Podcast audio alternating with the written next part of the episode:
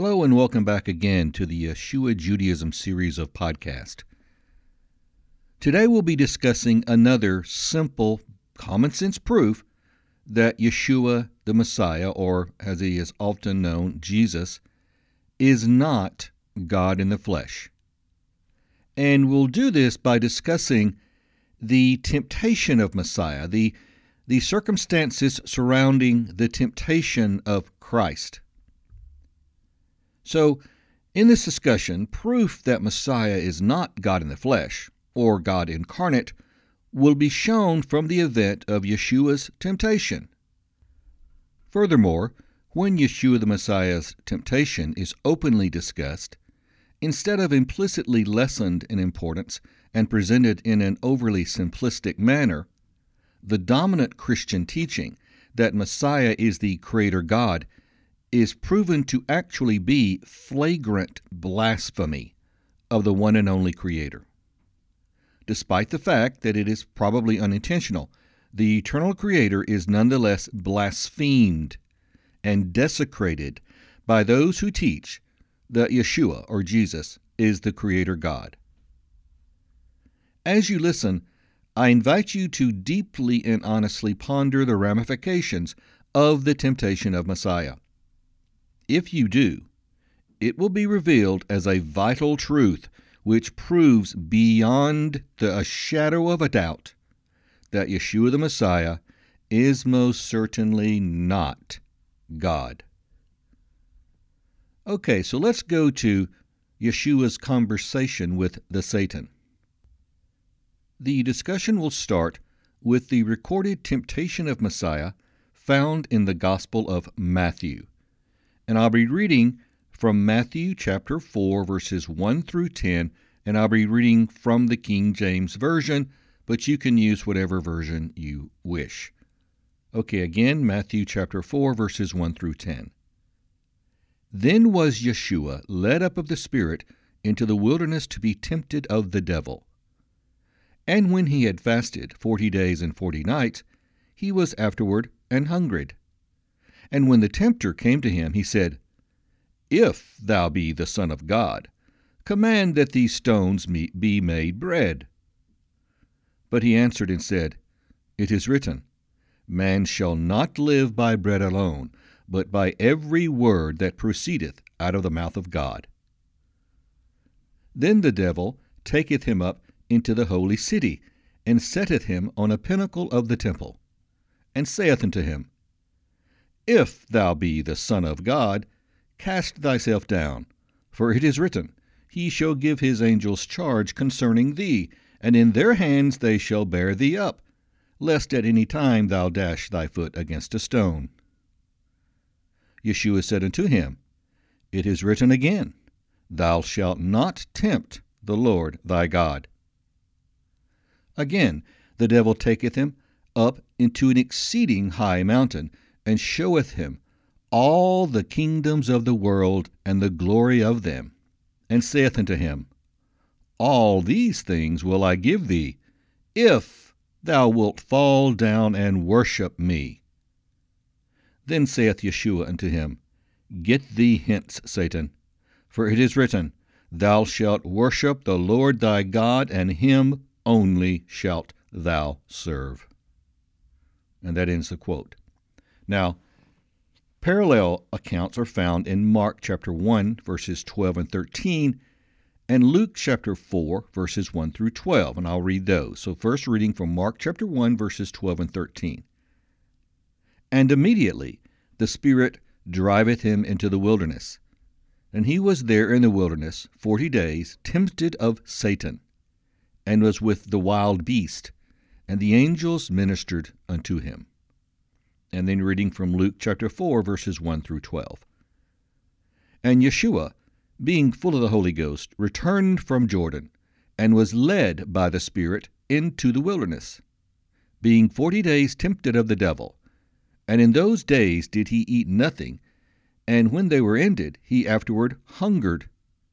And the devil said unto him, If thou be the Son of God, command this stone that it be, be made bread. And Yeshua answered him, saying, It is written, that man shall not live by bread alone, but by every word of God. And the devil, taking him up into an high mountain, showeth him all the kingdoms of the world in a moment of time. And the devil said unto him, All this power will I give thee, and the glory of them, for that is delivered unto me, and to whomever I will give it. If thou therefore wilt worship me, all shall be thine. And Yeshua answered and said unto him, Get thee behind me, Satan, for it is written, Thou shalt worship the Lord thy God, and him only shalt thou serve. And he brought him to Jerusalem, and set him on a pinnacle of the temple, and said unto him, If thou be the Son of God, cast thyself down from hence. For it is written, He shall give his angels charge concerning thee, to keep thee, and in their hands they shall bear thee up, lest at any time thou dash thy foot against a stone. And Yeshua answering said unto him, It is said, Thou shalt not tempt the Lord thy God.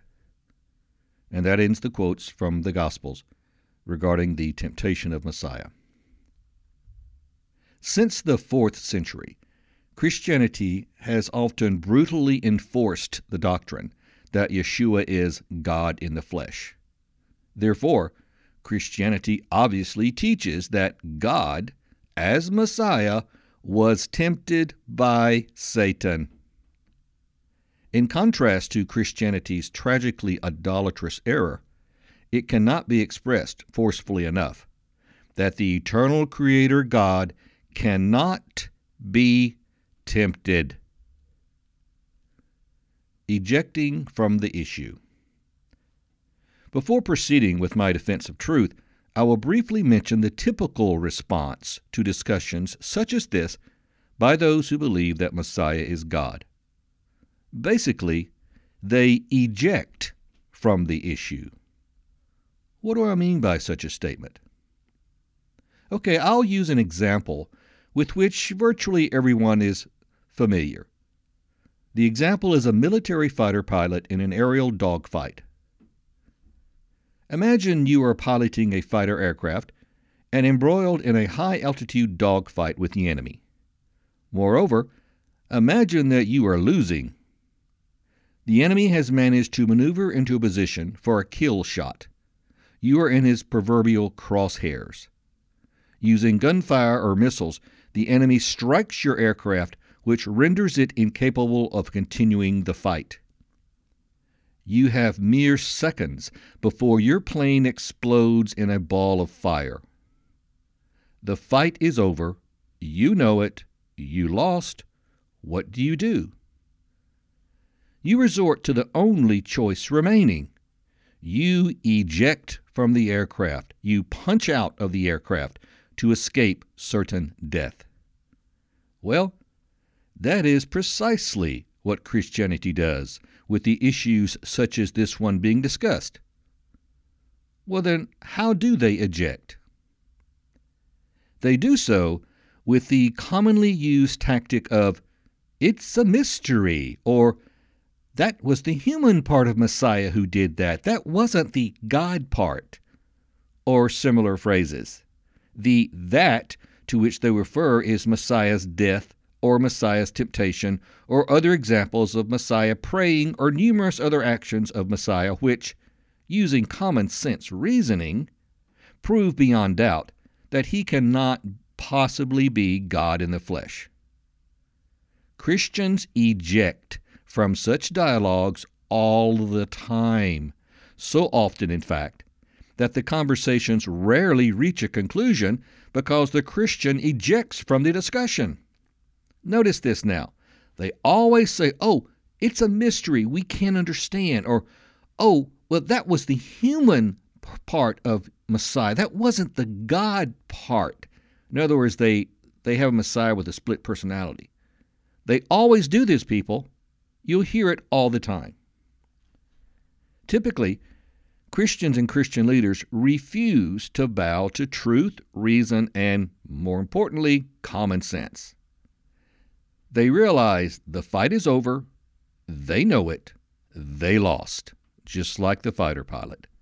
They can't defend their position, therefore, just like the fighter pilot, they eject from the discussion. It reminds me of a favorite quote, actually, of mine from Thomas Paine. This is a great quote.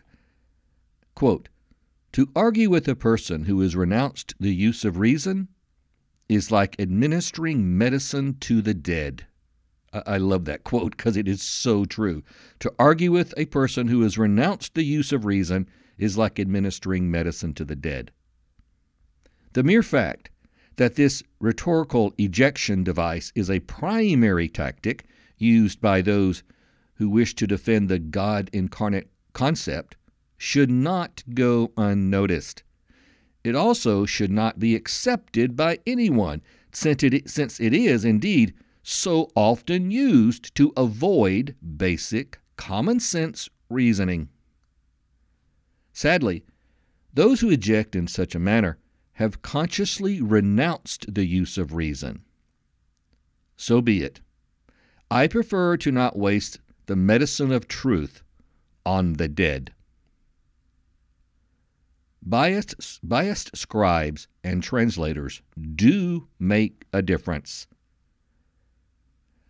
Before continuing, I must deviate slightly to address a couple of verses found within some translations that lead Christians into thinking that God can be tempted, that God Himself, the Creator, can be tempted.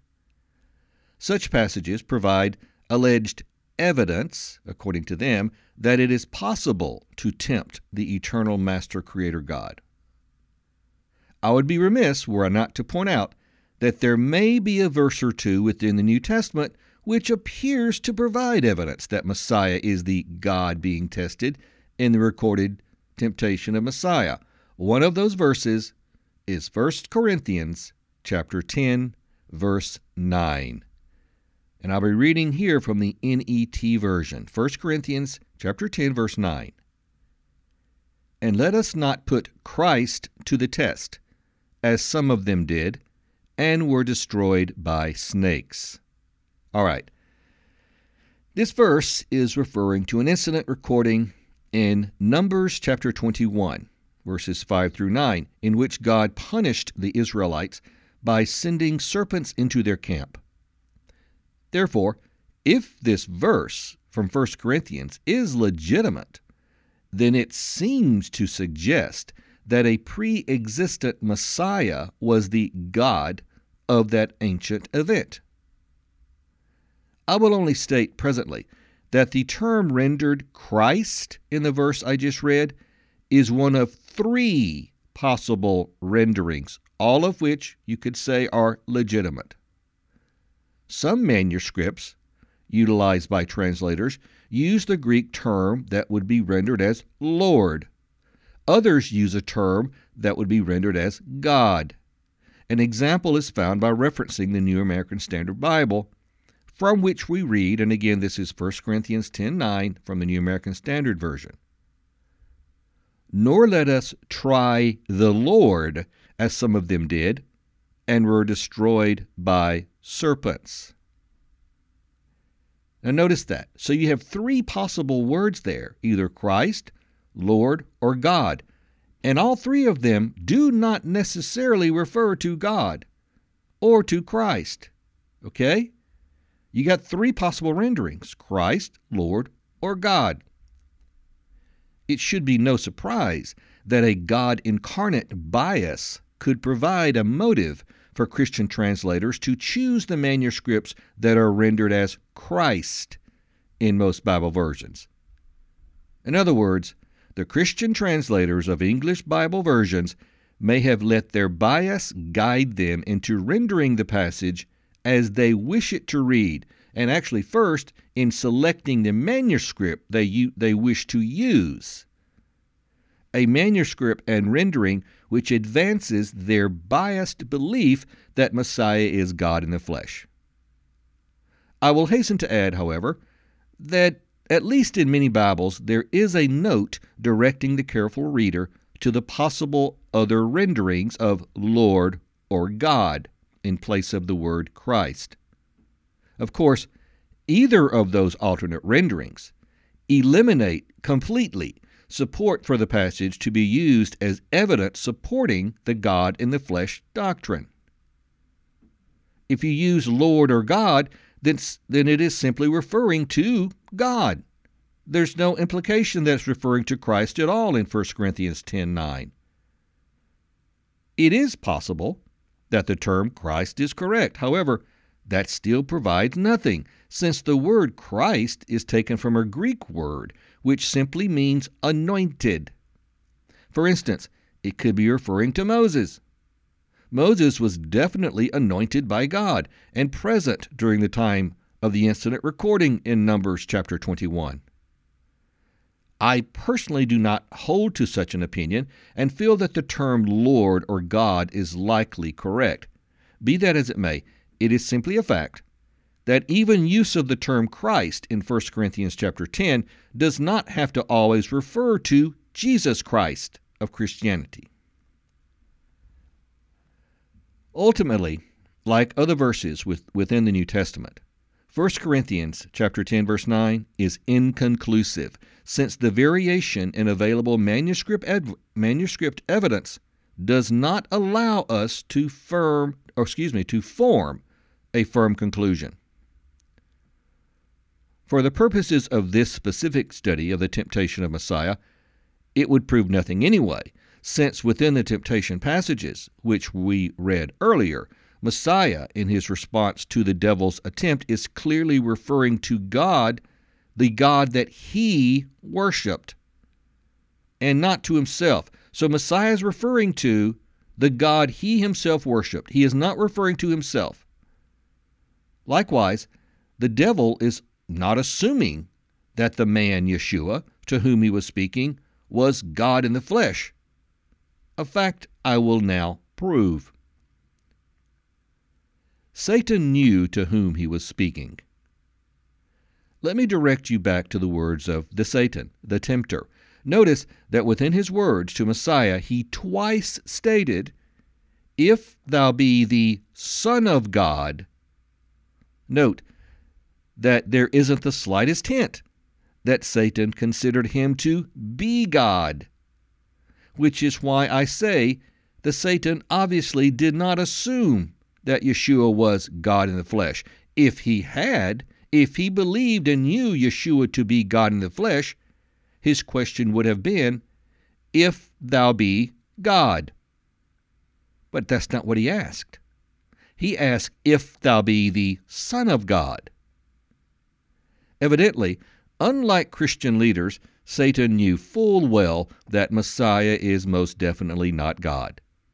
This seemingly trivial point is actually quite important, since it provides yet more proof that Yeshua the Messiah is most definitely not God in the flesh. Okay, it is impossible to tempt the Creator God. The Gospels record the clear fact that Messiah was tempted. In addition, Christianity clearly promotes that Messiah is God in the flesh. Have you been led to believe that God can be tempted? Then perhaps you should consider the words of James the Apostle, the literal brother of Yeshua. Yes, the Catholic Church is incorrect when they teach that Yeshua had no siblings. James was his literal flesh and blood brother. Mary or Miriam had other children. Okay, reading from James chapter 1 verse 13. Let no man say when he is tempted, I am tempted of God. For God cannot be tempted with evil, neither tempteth, tempteth he any man. Notice that. God cannot be tempted with evil. Many Christians would implicitly or explicitly argue, but, but wait, James, Christianity says Yeshua is God and he was tempted. That's what many Christians apparently would argue. They would argue with James and say that James is wrong. I again unapologetically state without hesitation that the eternal Creator God, just as James said, cannot be tempted. Therefore, unless you wish to dare suggest that the Creator God can be tempted, then you must accept that Messiah cannot possibly be God. This is yet another straightforward, rational bit of evidence which proves beyond doubt that Messiah is not God.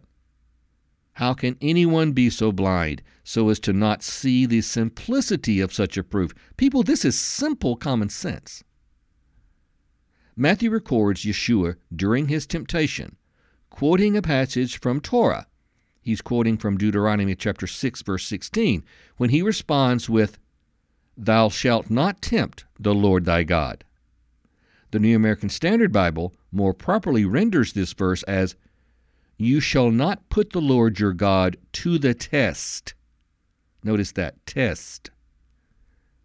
Just in case a person may assume that this somehow suggests God can be tempted, I will endeavor to explain the difference between the temptation of Messiah and the tempting, or better yet, testing of God.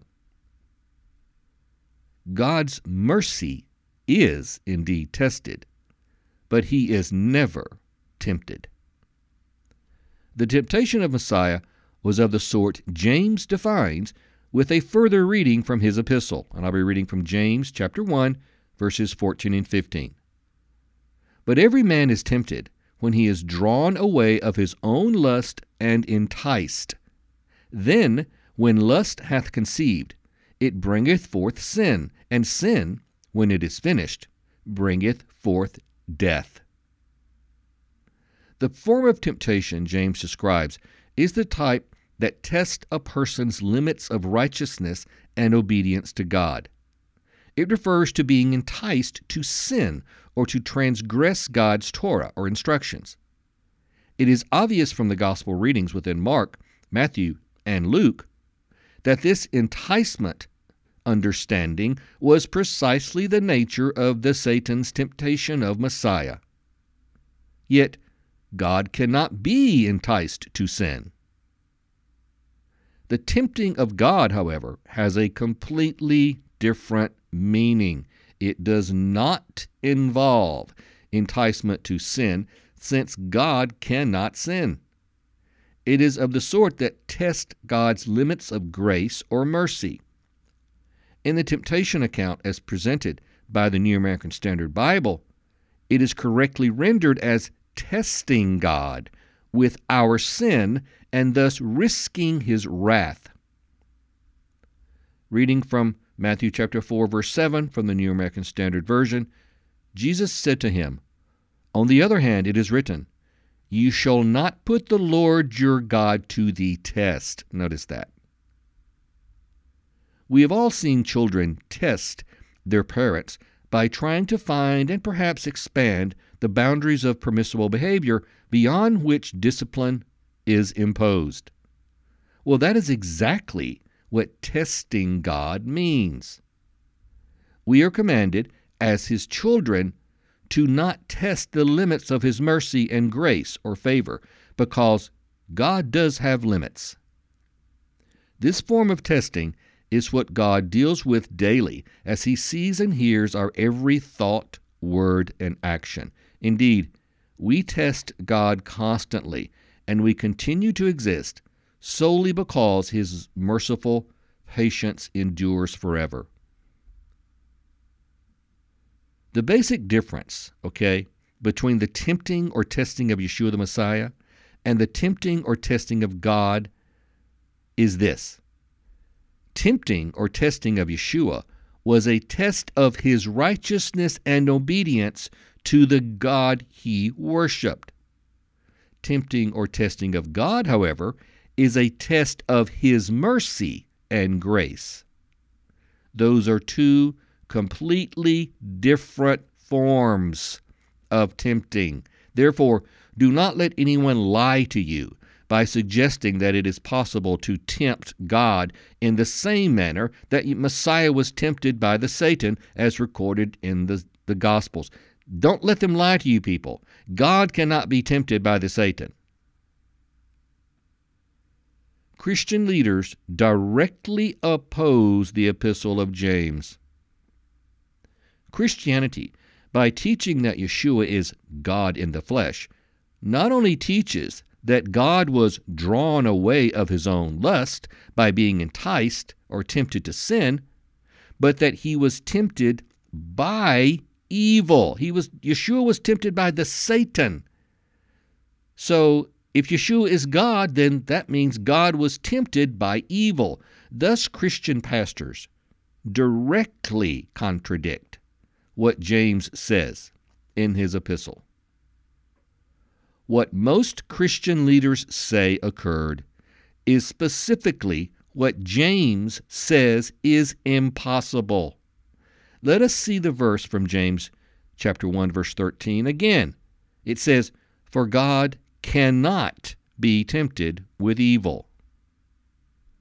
So, the grand deceiver through Christianity is blatantly promoting that the eternal creator can be tempted to sin through enticement and lust and tempted by evil. Did you hear that? Christianity literally teaches by teaching that Messiah is God, Christianity is teaching implicitly that God can be tempted to sin through enticement and lust, and that God can be tempted by evil. Therefore, by teaching that Yeshua is God in the flesh, Christian leaders contradict James in each of the two points he makes about God's complete immunity from temptation. Christian leaders are directly promoting that God, as Messiah, can and was tempted by the Satan. That is an absolute fact that they cannot deny, no matter how much verbal gymnastics and trickery they attempt to utilize. But there is an even more despicable and wicked component of their teachings which I will expose later in part two. It is a matter of a simple reading of the New Testament and common sense. The fact that Yeshua was tempted, even though God cannot be tempted, should disprove any suggestion that Yeshua is God. What is so hard to understand about the clear facts learned from this single issue? I mean, people, this is simple. God cannot be tempted by evil. Yeshua the Messiah was tempted by evil. Therefore, Yeshua the Messiah is not God. Simple. Those who still believe that Yeshua the Messiah is God after, after considering this issue are quite simply refusing to bend to the facts or worship the true God. Instead, they willfully choose to cling to the idolatrous teaching of the pagan Roman Empire, the pagan Roman Empire from which Christianity gets most, if not all, of its teachings. They continue to cling to the teachings of the pagan Roman Empire based Christianity as they worship a false God by promoting the false God in the flesh. A God in the flesh, Christ, which is actually a usurper of Christ, a bogus Christ, which, by the way, is the literal translation of Antichrist, being promoted by Christianity. All right, so we'll stop here. We're coming up on 30 minutes.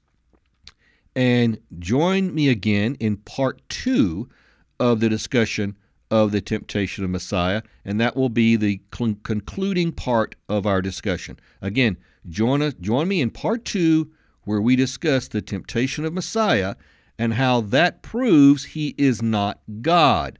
And within that discussion, I'm going to reveal something that is particularly despicable about this teaching, something that is rather shocking, actually. By teaching that Messiah is God in the flesh, the true God is being severely desecrated. And I will expose that and discuss that in part two. Thank you for listening, and goodbye.